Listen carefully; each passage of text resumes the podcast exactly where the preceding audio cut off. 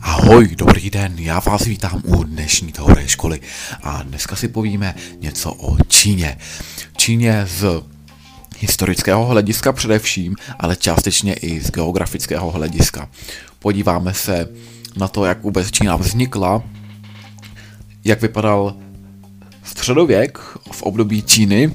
Povíme si také něco i o tom Bourci Morušovém, který je často zmiňován z historii Číny. No a podíváme se i na novověkou Čínu, na Mao Tse-tunga a na další historické velikány.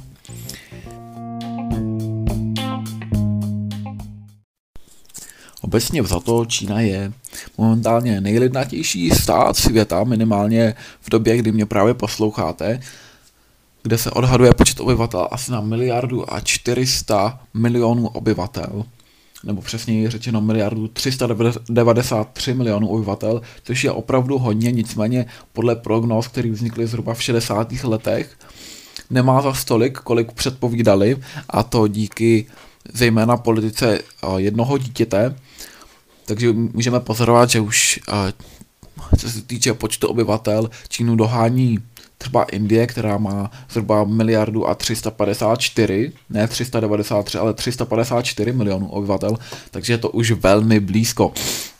Hlavním městem Číny je Peking a v současné době je charakterizována čínská ekonomika jako velmi prudký rozvoj, což ovšem souvisí zároveň s devastací životního prostředí. Vládne zde komunistický režim, ale přitom je zde tržní hospodářství, což je velmi zajímavé, toto skloubení ekonomiky a politiky. Souvisí s tím ale zároveň to, že v Číně stále nejsou dodržována lidská práva.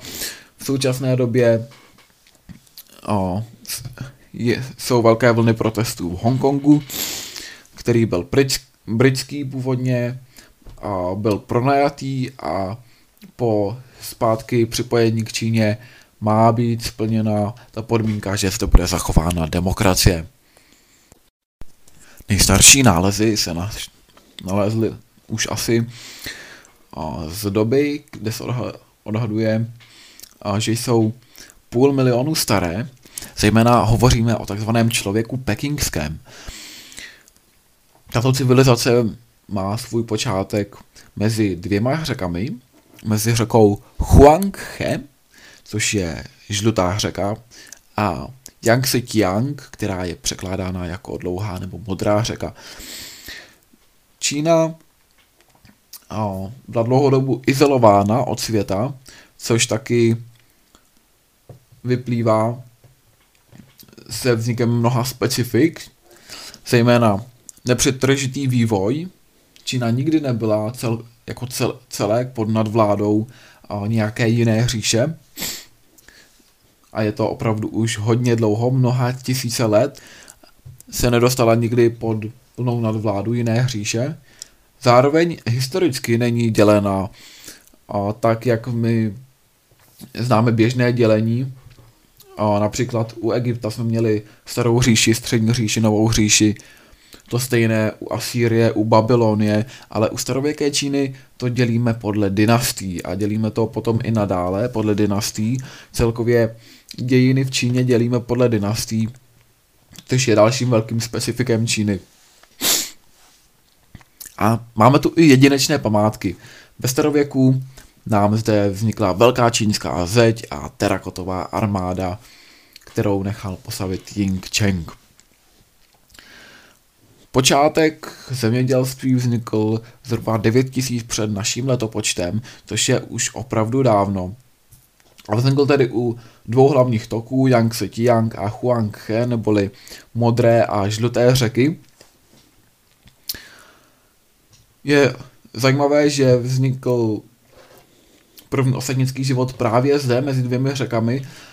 Tento fenomén můžeme pozorovat i jinde, například v Indii nebo a v oblasti úrodného půlměsíce, kde ta civilizace opět vzniká mezi dvěma řekami, například u Tigridu a Eufratu.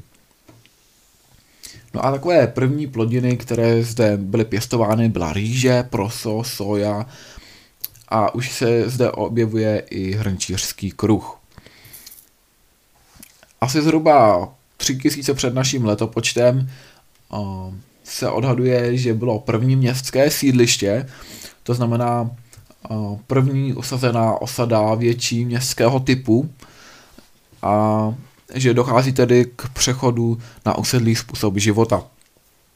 A zároveň tu máme první státní útvar, útvary a už zde máme zmínky o legendárních vládcích, podobně jako v českém prostoru máme zmínky například o Přemyslu Oráčovi. První dynastii, o které máme nějaké zmínky, je dynastie Sia. Nicméně dynastie Sia opravdu je spíše polohistorickou záležitostí. Odhaduje se, že nějaká taková dynastie opravdu existovala, nicméně fakta o ní nemůžeme brát příliš vážně jako opravdová fakta. Dynastie Sia pravděpodobně tady panovala od roku 2100 do roku 1600 před naším letopočtem, ale je opravdu spíše polohistorická. První opravdu historickou dynastií je dynastie Qin, nebo někdy se také nazývá dynastie Shang, která vládla od zhruba roku 1600 do roku 1025 před naším letopočtem. A o této dynastii máme první zprávy o pěstování borce morušového, který byl poprvé objeven právě během vládnutí dynastie Shang. A říká se, že její náhodou objevil jeden čínský rolník, když se začal stěžovat své ženě, že mu něco ničí stromy moruše a jeho žena se šla podívat na morušovníky a zjistila, že na nich jsou jakési housenky, které je požírají. No a tak tedy jednu tu housenku vzala domů a ta údajně spadla do horké vody, ta kukla a najednou se z ní odvinulo takové vlákno, tak si ji snažila navinout na klacík, no a tím nám vznikl výrobní postup um, hedvábí. Tak jo, takže to byla dynastie Shang nebo Ying. Uh, ještě o ní také víme, že uh, byla hier, hierarchizovaná. Víme to podle hrobů, protože uh, podle toho, kdo měl jaký hrob, jsme mohli usoudit, jaké měl společenské postavení a byl to pravděpodobně asi i důvod zániku. Odhaduje se, že důvodem zániku bylo rolnické povstání, podobně jako například u staré hříše egyptské. Další dynastie je dynastie Chou. Ta vládne od 11. století před naším letopočtem do 3. století před naším letopočtem, nicméně Plnou vládu má od 11. do 8. století před naším letopočtem a dále je to takové nejisté, protože už uh, zde vládnou i další dynastie. Během dynastie Chou vzniká něco, co potom ve středověku nazýváme feudálním zřízením, to znamená asi 200 let před uh, Evropou, 2000 let před Evropou, už zde máme feudální systém. To znamená, že neomezeným vládcem, který je majitelem veškeré půdy, je panovník a občané a normální běžní dělníci jsou pouze jeho podaními, kteří si pronajímají jeho půdu. A první to máme tedy a plnou vládu do toho 8. století před naším letopočtem. Potom zde máme takzvaný období jar a podzimu, Toto období trvá od roku 722 do roku 481 před naším letopočtem a je to období vnitřních nepokojů a sporů. Dalším obdobím je období válčících států, to trvá asi od roku 475 do roku 221 před naším letopočtem. A zde dochází k zásahu jiných států v Číně, protože Čou nebyla jediná dynastie, která by ovládala veškeré území, a, na, a po tady tom období válčících států vychází jako vítězná dynastie Čchin která vládne od roku 221 do roku 206 před naším letopočtem, takže opravdu poměrně krátce. Podaří se jí sjednotit sedm čínských států a politicky sjednocuje Čínu. Jediným významným panovníkem z dynastie Čchin je Qin Shi Huang, který se sám pojmenovává jako Ying Cheng. A zatímco Ying Cheng je jeho vlastní jméno, Qing Shi Huang je titul, de facto titul, znamená neomezený vládce a tím se také snažil stát. Dokonce později se snažil i o nesmrtelnost, vytvořil si například obrovský podzemní palácový komplex, kde se právě nacházela ona terakotová armáda. A on provádí mnoho reform. Reformu státní zprávy, snaží se zavést jednotné míry a váhy, a například i stejný rozchod kol, vozů. Daňové zatížení je ale poměrně vysoké, takže dochází k povstání a svržení Čchinů. Musíme si zároveň uvědomit, že dynastie Čchin pravděpodobně dala základ jménu Čína a odsud pochází ten název. Samotný Ying Cheng se snaží o zničení veškerých památek předešlých kultur, snaží se vymítit jak předešlé kultury a jejich kulturní dědictví, tak i filozofické školy, filozofické směry a snaží se sám on stát o ním Čchin Shi Huangem neboli neomezeným vládcem.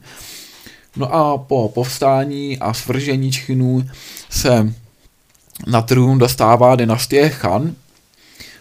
Dynastie Han obnovuje stabilitu a centrální moc, podaří se jí dokonce porazit Huny, kteří rozpohybovali celou Evropu a otevírá sama cestu do Evropy, která je později známá jako hedvábná stezka. Zároveň během období dynastie Khan dochází k pronikání buddhismu.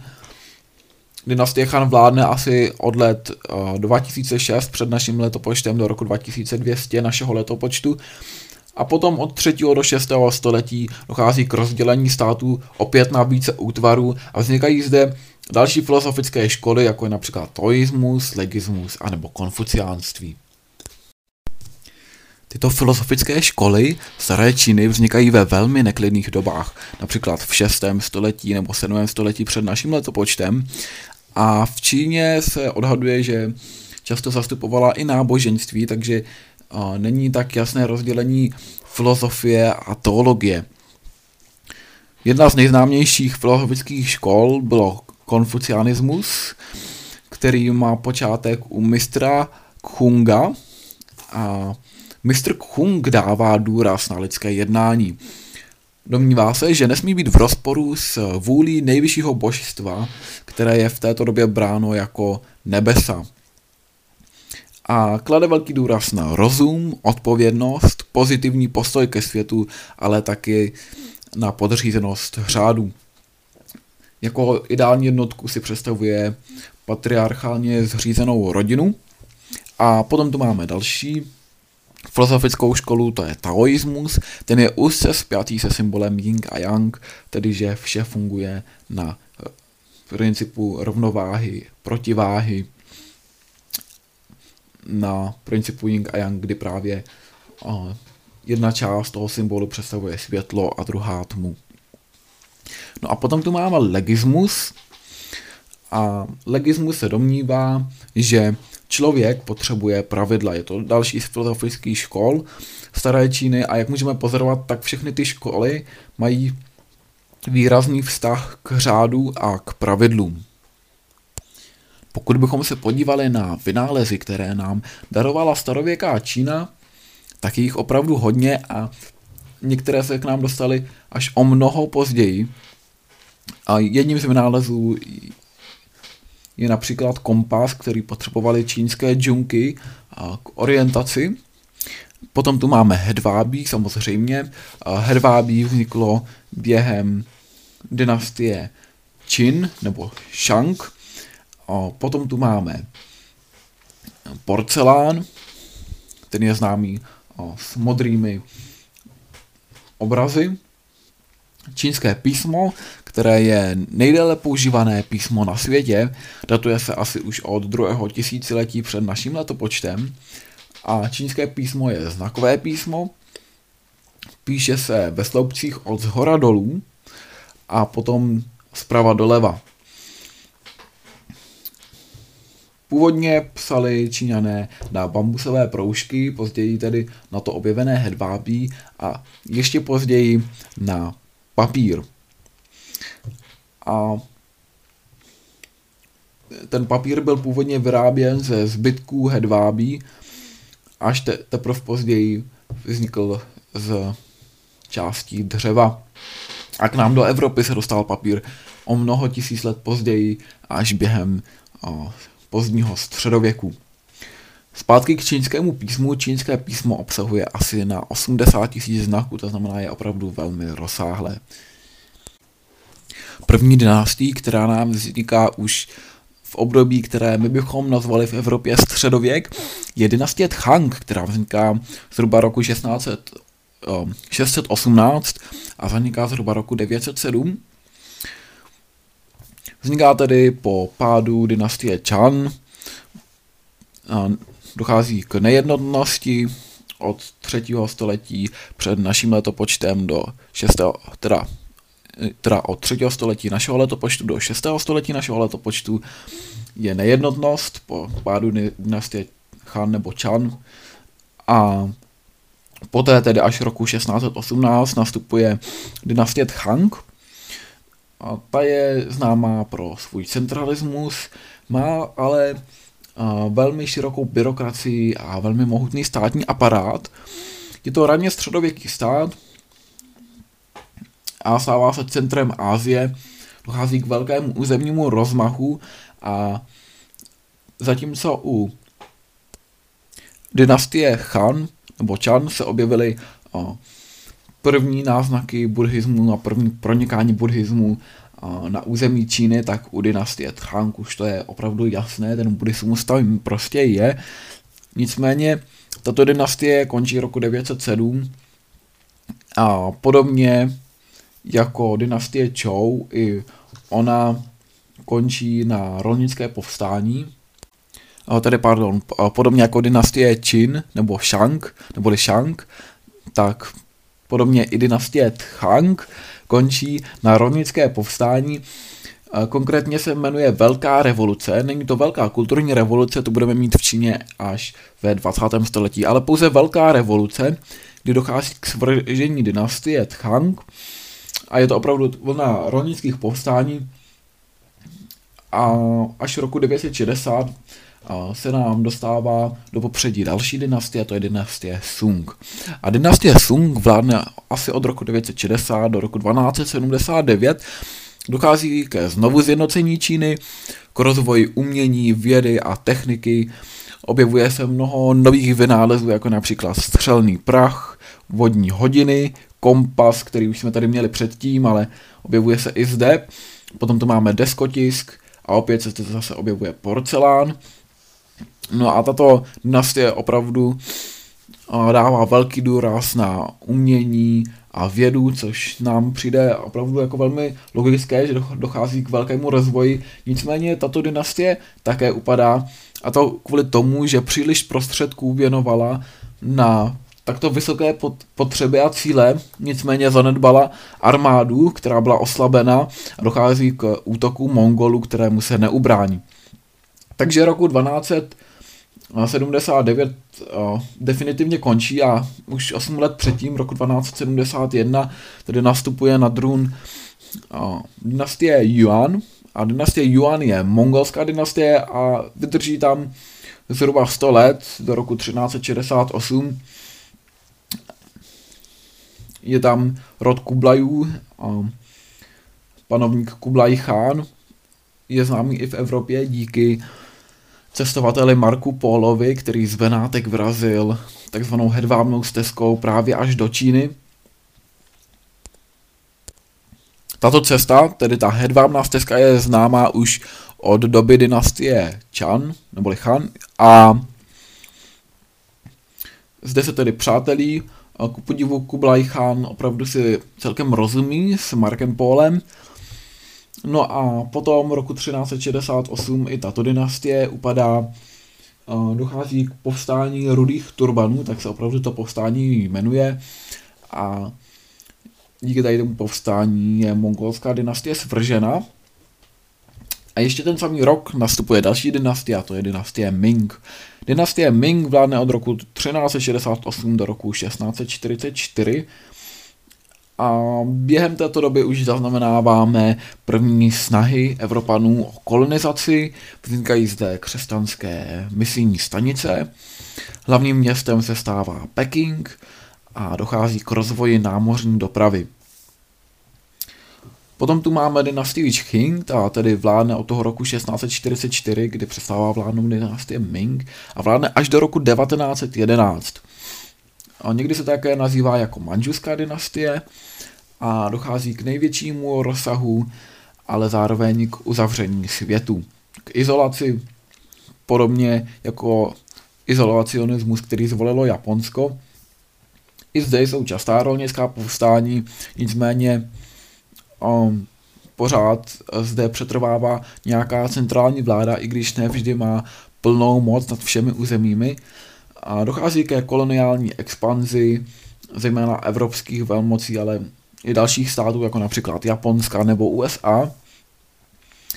A kvůli tomu, zejména kvůli Britům, vznikají opiové války od roku 1839 do roku 1860, kdy Evropané dováží opium a snaží se na něm udělat závislé čínské obyvatelstvo a potom vyhlásí embargo, nechtějí dovážet opium pouze za podmínky, že jim bude zpřístupněno zpátky obchodovat s Čínou, protože pro ně je to opravdu velmi výhodné.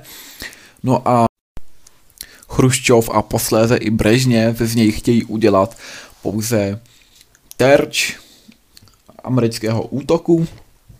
A proto dochází ke zbližování s USA, dokonce navštíví například Kennedy, takže se zde opravdu setkají. A během let 1966 až do roku 1970 dochází k takzvané velké kulturní revoluci.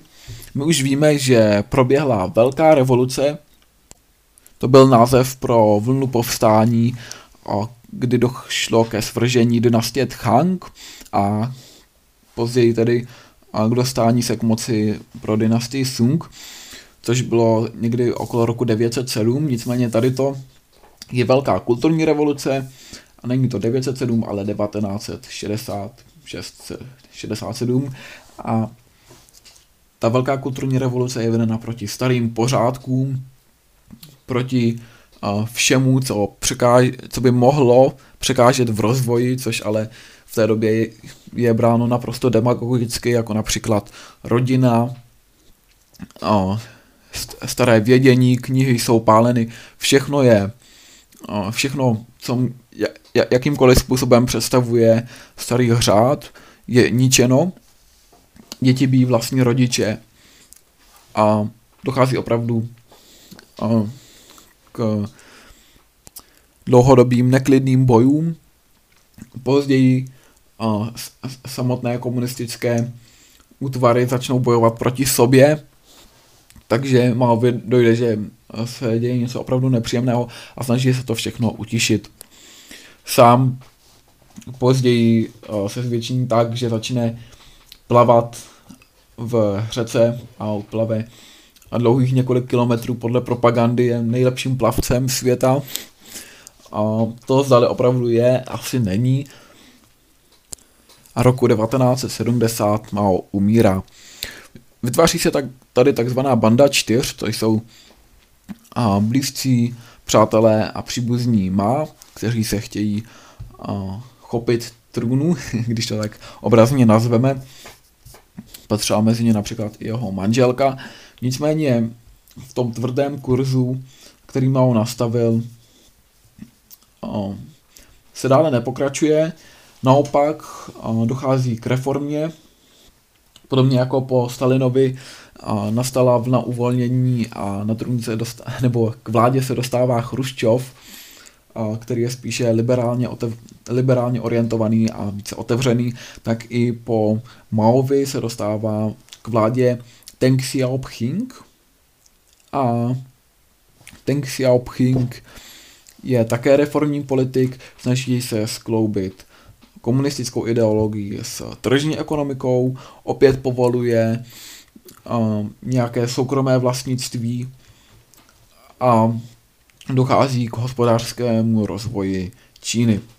V roku 1989 a dochází na náměstí nebeského klidu k protestům vůči komunistickému režimu, podobně jako tady u nás v Čechách, na, například na letné. Nicméně zde to má jiný výsledek, ta revoluce je brutálně potlačena a dále pokračuje komunistická nadvláda Číny. Roku 1997 je připojen Hongkong a Makao. Dochází k hospodářskému úspěchu, který vzniká kombinací státních zásahů do ekonomiky a zároveň částí i povolením volného trhu. V dnešní době je zde stále poměrně silná armáda, cenzura a dochází kde zde k častým represím. V roku 1950 byl k Číně připojen i Tibet, takže podíváme se trošku na to, jakým způsobem vůbec Tibet existoval předtím, jak vypadal. Tibet je geograficky vysokohorská oblast, nárazníková oblast mezi Mongolskem, Čínou a Indií. Jedná se o teokratický stát, kde státním náboženstvím je buddhismus, hlavou státu je Dalai Lama, který je brán jako převtělený Buddha a hlavním městem je Lhasa.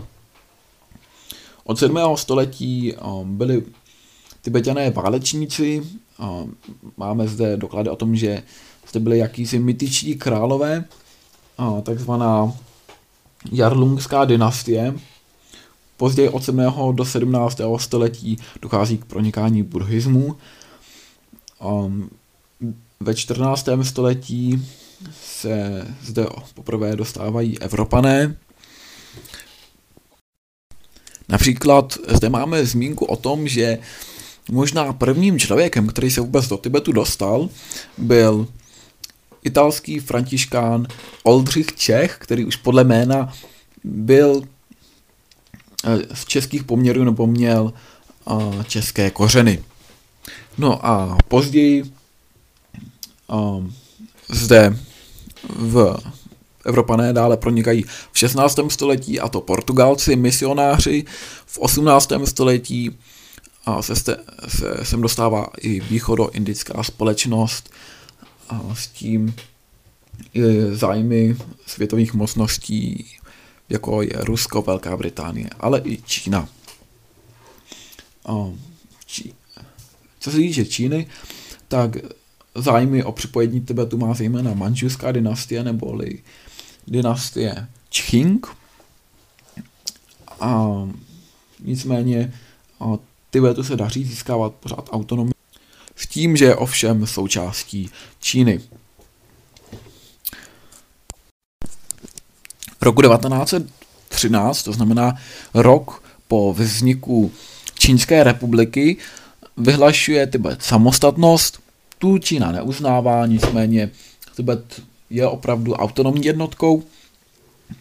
Až roku 1950 je anektován Číňany a musí podepsat takzvanou 17-bodovou dohodu a tím se stává opět a pevnou součástí Číny. A v té době už Čínské lidové republiky.